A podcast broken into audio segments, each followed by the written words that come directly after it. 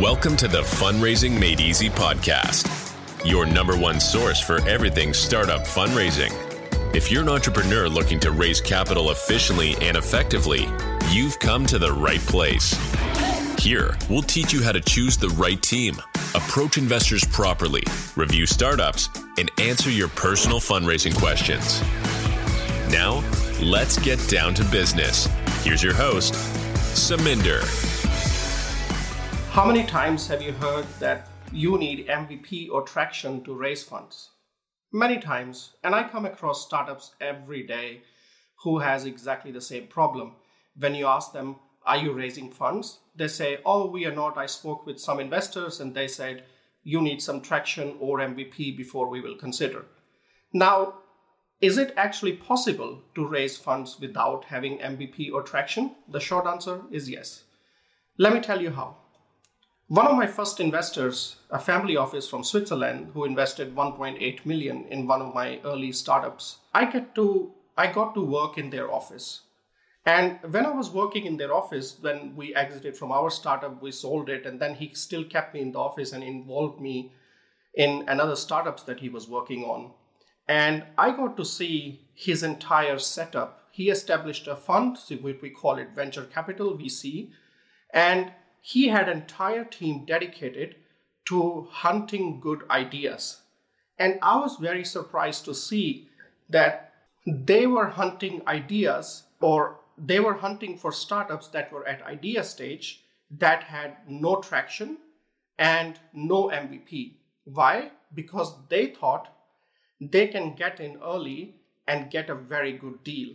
They had their network where they could recommend startups to and help them grow their business and help them build MVP and everything. And I asked the investor himself and I was like, isn't it safe if you just look for startups that has MVP or some traction already and it's proven? And he was like, safe, but even the early traction is no guarantee that the startup will be successful if we can get on at an idea stage and work next to the founder and guide them early on, it's much better. The chances of success are much higher. So that's one investor saying this. Then there are other examples which you know as well. For example, when Steve Jobs launched iPhone, he went to telecommunication companies and they jumped on board straight away, even though Apple has never launched an iPhone before. So why did they do it? Because it was Steve Jobs. So now, going back to if you are talking to investors and they are telling you you don't have traction, you don't have MVP, you know what I think the problem is? I think you are talking to your circle. You are talking to people you know. And those people have some opinions about you, they have some prejudice about you.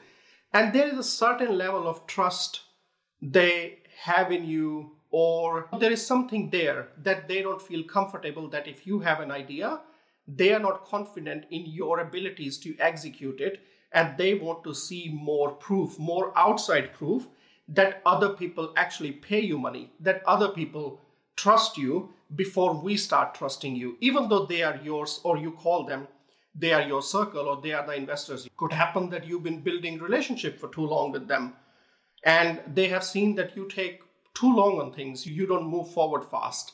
It could be any reason. So, what can you do? The best way to do is get to investors that you don't know.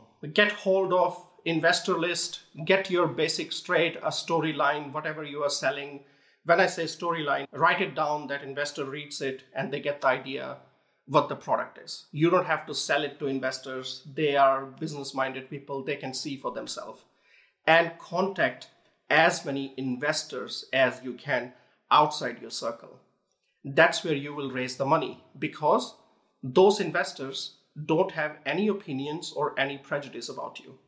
But what they will do is look you up on Google. And I will make a separate episode on what you can do to make your presence on Google so that when investors sees what you what they find, but some basic things are have your Instagram, have your LinkedIn, so that when they look you up there is something they find about you and they will do it regardless of what they say they somebody from their team is going to search you on google and you need to be there before they do that so yeah next time you are talking to investors and they say you need an mvp you need attraction just take a step back and think How do you know this investor? Why are they saying it? Because we have a lot, millions of startups have raised money only with an idea. They didn't even have pitch deck. First time when I received 150,000 euro investment, all I had was half A4 sheet and written how much investment I need, when exactly I need the investment, what is it for, how the money will be spent, and when can the investor expect their return. Just based on that half A4 page, these five, six lines and only numbers, I got to have a meeting with investors. I never prepared a pitch deck. I never prepared a business plan, nothing. And I got my first 150,000 euros. So I'm just telling you this out of experience.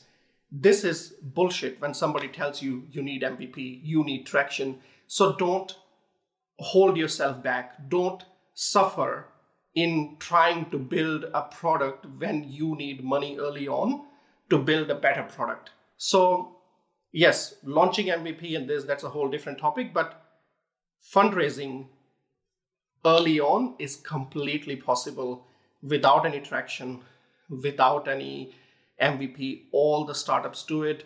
I know investors who invest in them, and I know startups who have raised money.